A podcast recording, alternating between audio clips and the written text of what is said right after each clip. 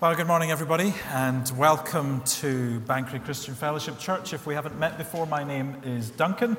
I have the privilege of serving as pastor here, and it's my privilege to welcome you to come and worship the Lord together.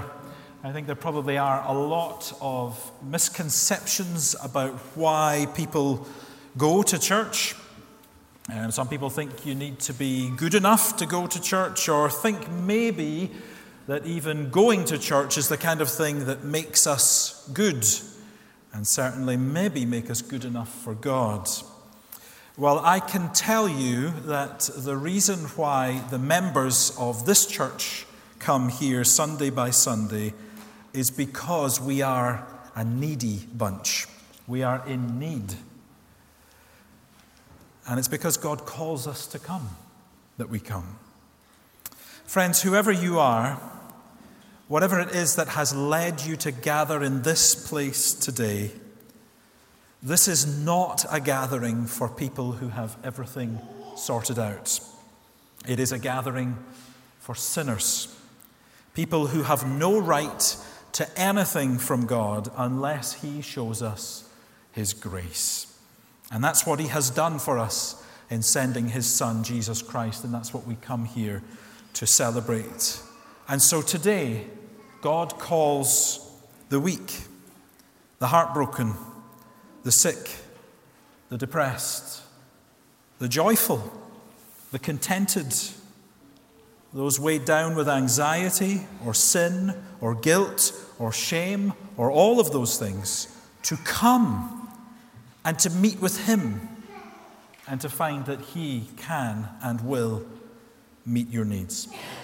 Let me read some verses from one of the Psalms, uh, which invites us in to come and worship. It says, Oh, sing to the Lord, Psalm 96, Oh, sing to the Lord a new song. Sing to the Lord, all the earth. Sing to the Lord, bless his name, tell of his salvation from day to day. Declare his glory among the nations his marvelous works among all the peoples. For great is the Lord and greatly to be praised. He is to be feared above all gods. For all the gods of the peoples are worthless idols, but the Lord made the heavens. Splendor and majesty are before him, strength and beauty are in his sanctuary. Ascribe to the Lord, O families of the peoples, ascribe to the Lord glory and strength. The reading this morning is Psalm 119, verses 89 to 104. Psalm 119, 89 to 104. Forever, O Lord, your word is firmly fixed in the heavens. Your faithfulness endures to all generations. You have established the earth, and it stands fast. By your appointment, they stand this day, for all things are your servants. If your law had not been my delight, I would have perished in my affliction. I'll never forget your precepts, for by them you've given me life. I am yours. Save me, for I have sought your precepts. The wicked lie in wait to destroy me but I consider your testimonies. I have seen a limit to all perfection, but your commandment is exceedingly broad. Oh, how I love your law! It is my meditation all the day. Your commandment makes me wiser than my enemies, for it is ever with me. I have more understanding than all my teachers, for your testimonies are my meditation. I understand more than the aged, for I keep your precepts. I hold back my feet from every evil way in order to keep your word. I do not turn aside from your rules, for you have taught me. How sweet are your words to my taste, sweeter than honey to my mouth. Through your precepts I get understanding. Therefore I hate every false way. Thank you. Let me encourage you to follow along in those verses. They are printed for you in the, the diary you received on the way in. Um, every Sunday morning, we do spend a significant time considering part of the Bible. Um, it is the part of the service that probably takes the most time to prepare. It's the one slot in our Sunday morning service that gets the most time. Um, and we, along with many other churches, have a conviction that that is the best thing we can do, that that is the most relevant thing we can do. And at the same time, that has never seemed like a weirder thing to say. Because we live in a society where, well, by and large, it has utterly lost any confidence in the Bible and struggles to find any relevance in it whatsoever. And I suppose we could say the same thing about what Ruth has presented for us, too, couldn't we? Why, why expend all that effort to get the Word of God to people? Because surely there's more important things that people need, isn't there? Well, Psalm 119 is for us today. It is the longest chapter in the Bible by a long way, and in fact, it's longer than some books of the Bible and it has a lot to say about the Word of God. Um, it is made up of 22 stanzas, if you like. Um, and in each of those 22 stanzas, there are a series of repeated words, and they are all different words for the Word of God. So, even in the verses that Helen read for us, what do we see there? God's Word is described as His Word, His law, his testimonies, his precepts, his statutes, his commandments, and you'd also see it's his rules, his promises. The writer of the psalm keeps coming back to the scriptures, the written word of God. And this psalm wasn't written because someone fancied writing uh, an essay on the doctrine of Scripture. Now, this psalm is one that is written in the midst of real life. It's not some abstract piece of writing. He speaks about his experiences in life, some of them sore, some of them traumatic, and how it is at every turn the Word of God that enables him to trust in God. And so you see, anytime you start at verse 89, you're cutting into the middle of something. There's a lot already happened. And immediately before these verses, the psalmist has written things like this How long must your servant endure? When will you judge those who persecute me? They've almost made an end of me on earth. He writes this psalm in desperate straits, crying out to God urgently. And yet, it's in the midst of that that he's also been able to say, But I have not forsaken your precepts, your word. All your commandments are sure. And I suppose as the psalmist sits there in urgent need, placing his hope in the word of God, you then ask, well, how's that going to work out for him? Is he going to be left looking like an idiot trusting in the Bible to get him through his problems? Well, these verses that we've started into today give us some of what he found. And his message to us is that in the Word of God, you find a word you can trust. It's a word you can trust. Your words are your words. That doesn't sound like a terribly profound thing to say, but it is. Your words are yours. Sometimes we wish they weren't, don't we? Because there is an unbreakable relationship between you and your words. If you were to wrongly use your words and say wrong things about someone, you could end up in court. And a judge might ask you, Are these your words? And if you said them, they are. You speak your words, and they are, generally speaking, pretty good representatives of you. And that makes us upset sometimes because angry words or spiteful words reveal angry and spiteful people. Loving, gentle words reveal loving, gentle people. And this connection between who you are and what your words are is something Jesus has something to say about. In Matthew 12, he says, I tell you, on the day of judgment, people will give an account for every careless word they speak. For by your words you will be justified, and by your words you will be condemned. Your words are yours, you own them. And it's this sort of relationship between words and the person who speaks them that is even tighter when it comes to God. Because God doesn't have the capacity to be deceitful. The Bible says it is impossible for God to lie. And so his words are always a true reflection of who he is.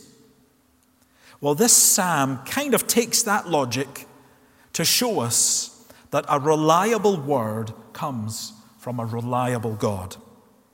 A reliable word comes from a reliable word. So look at the way, um, the bold way, I suppose, that our reading opens in verse 89.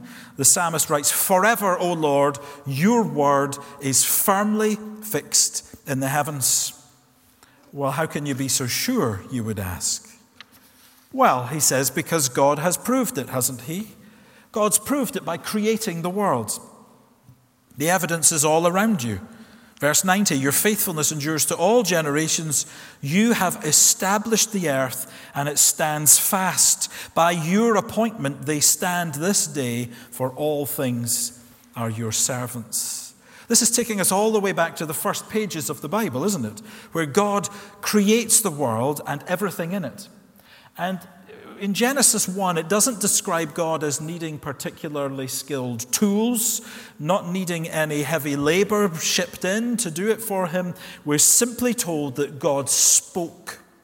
So let there be light, he says, and there was light. Let the dry land appear, it says, and it was so. Psalm 33 says, He spoke, and it came to be, He commanded, and it stood firm. Well, that same word that spoke everything into creation comes to us in the written word of God, in the Bible. God's word is reliable because He is reliable. Its power and its authority never wanes because His power and authority never wanes. God's word is forever firmly fixed in the heavens, and God's word still stands. And if all of creation is standing on the word of God and is holding up, then you can be sure that you can build your life upon it too. And that becomes particularly precious when you see what God's word has uh, what, what God's word has done for this psalmist. He's got a story to tell. You see that in verse 92. He says, If your law had not been my delight, I would have perished in my affliction. I will never forget your precepts, for by them you have given me life. I am yours. Save me. If it hadn't been for God's word, then he would have perished.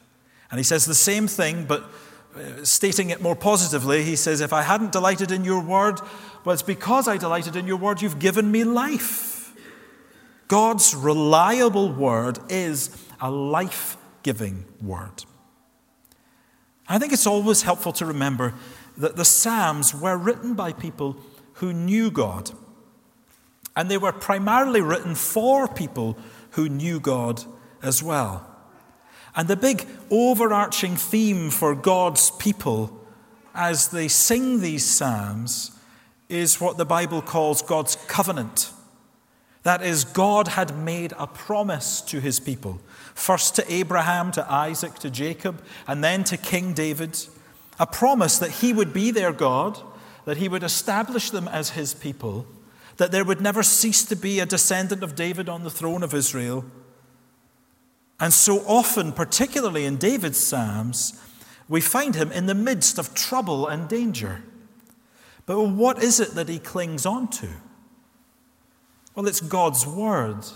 But that's not a vague thing. He clings on to God's promise. He looks around and he says, Well, it looks like, as far as my eyes can tell, that I'm going to be undone here and the nation is going to be defeated. But God has promised that he would do something else. And so I'm going to trust that God's promise is true.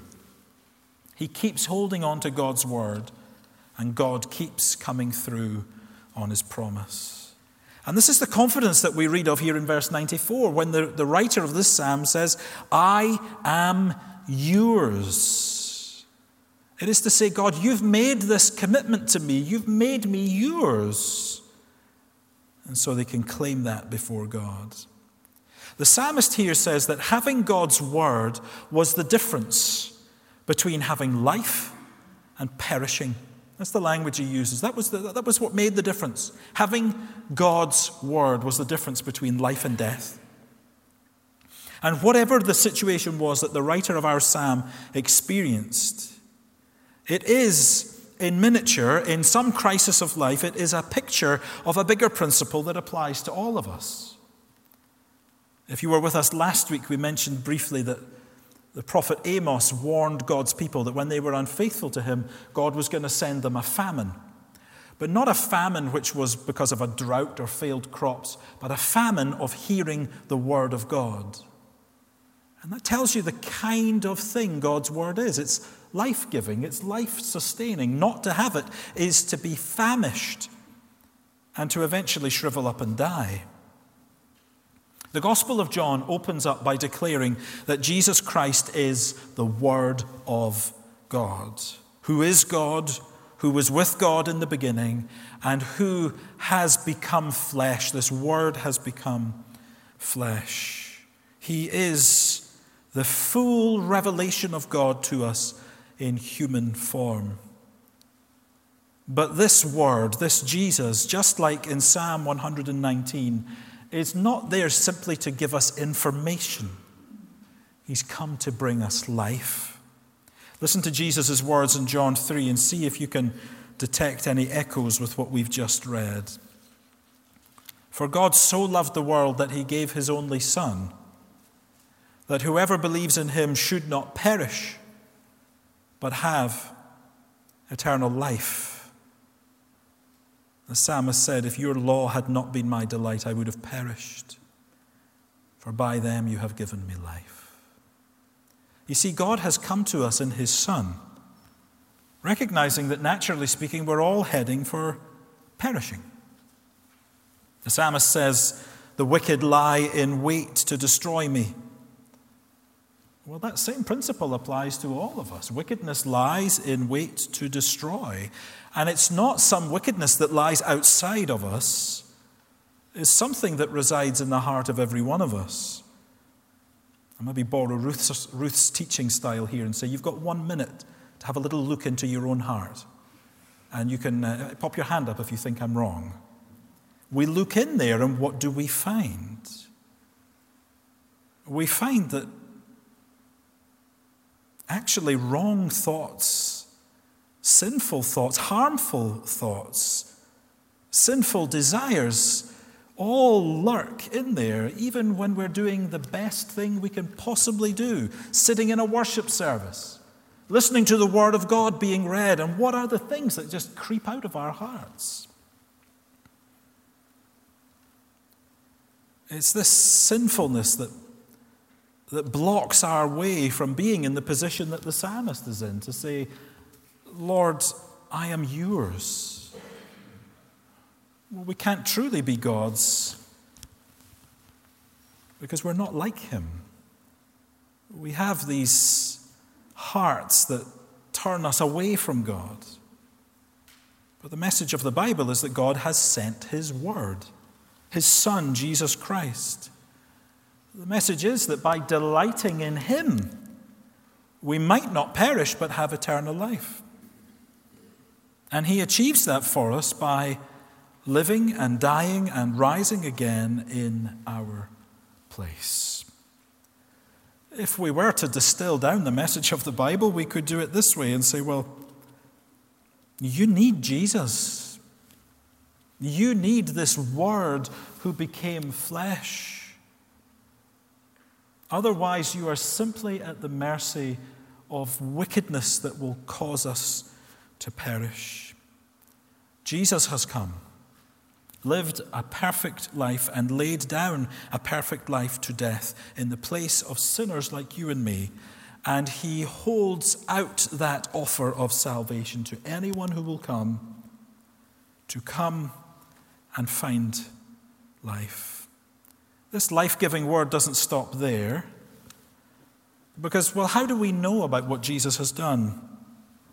It was a long time ago. All the eyewitnesses are dead. Well, Jesus, the Word, is declared to us in God's written Word so that we might know Him. That's why we spend time reading God's Word together on a Sunday morning. And as was powerfully illustrated earlier in our service, if the words of Scripture had never come to us, we would never have known the first thing about Jesus Christ. If the promises of Christ had never echoed in our ears, then they would never have planted in our hearts. And this is God's pattern. This is how God has determined to do his mission in the world by proclaiming his word, by his people proclaiming his word.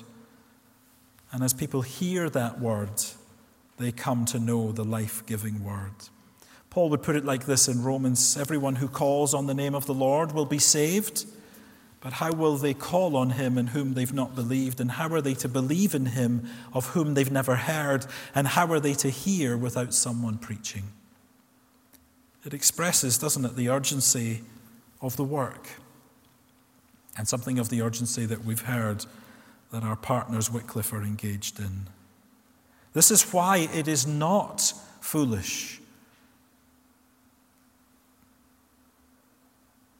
It is not foolish to take a chunk of time to hear God's word. It is not foolish to take 13 to 20 years to translate the Bible into another language. It is not foolish to give your money so that people can have the word of God given to them. And it is not foolish not foolish at all, to stand on the principle of Scripture that people need to hear this word. And this is what has been entrusted to the church. Yes, even a small church like ours in Banchory, that we must engage in this mission locally, beyond locally, even globally. Just as I close, I want to make one specific application, uh, and that is to say that, that we, we probably recognize as a church that the, the place of missions in the life of the church has not had the prominence that it should have in recent years, and that's something that we are um, convicted about and something we want to, to change. Uh, we have a missions committee, and um, that missions committee is meeting next Sunday. Um, we're going to have lunch and we're going to talk about what mission is and talk through how we might better support and, and, and talk about and, and, and strengthen just this commitment to missions that we have in this church. And if you are here today and you think, you know, I have a real heart for that, I have a real heart to support the work of missions then you're very welcome to come and join us next Sunday. Um, you'll get a lunch out of it. It's a, it's a no obligation attendance. We're going to talk about missions, and if that's you, then come. We need you on board so that we might be a church that takes seriously what God's entrusted to us to speak about the value of this work of reaching others with the gospel. Um, we're going to draw to a close there.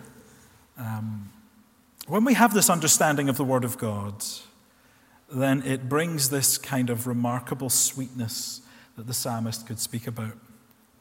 Oh, how I love your law. How sweet are your words to my taste, sweeter than honey to my mouth. I bet you for most of us here, we think, what is he talking about? He's talking about reading the Bible, right? How sweet it is to read your words. but it's because he has come to see these are words of life. These are words that draw us into the very heart of God as we are brought face to face with the Lord Jesus Christ. And the only way he gets there is what he puts in verse 97 it is my meditation all the day. I think so often, many Christians even have little appetite for the Word of God because really they've tasted very little of it. Let me encourage you, especially if that's you today, go and read John's Gospel like we've mentioned today and just delight in who Jesus is. It will be like honey on your lips if you know Him. And if you don't know Him, let it be honey on your lips. Come to Jesus, a Savior even for you. Well, thank you for being with us this morning. Just to say, if um, anyone has any questions or, or would like prayer, um, I'll be down at the front here after the service. I'd be very happy to speak to you. Please do stay for tea and coffee afterwards. You'd be very welcome. And come back at six o'clock tonight. We're going to be looking at 2 Timothy chapter 3, um, where we can um, taste some more of the sweetness of God's word.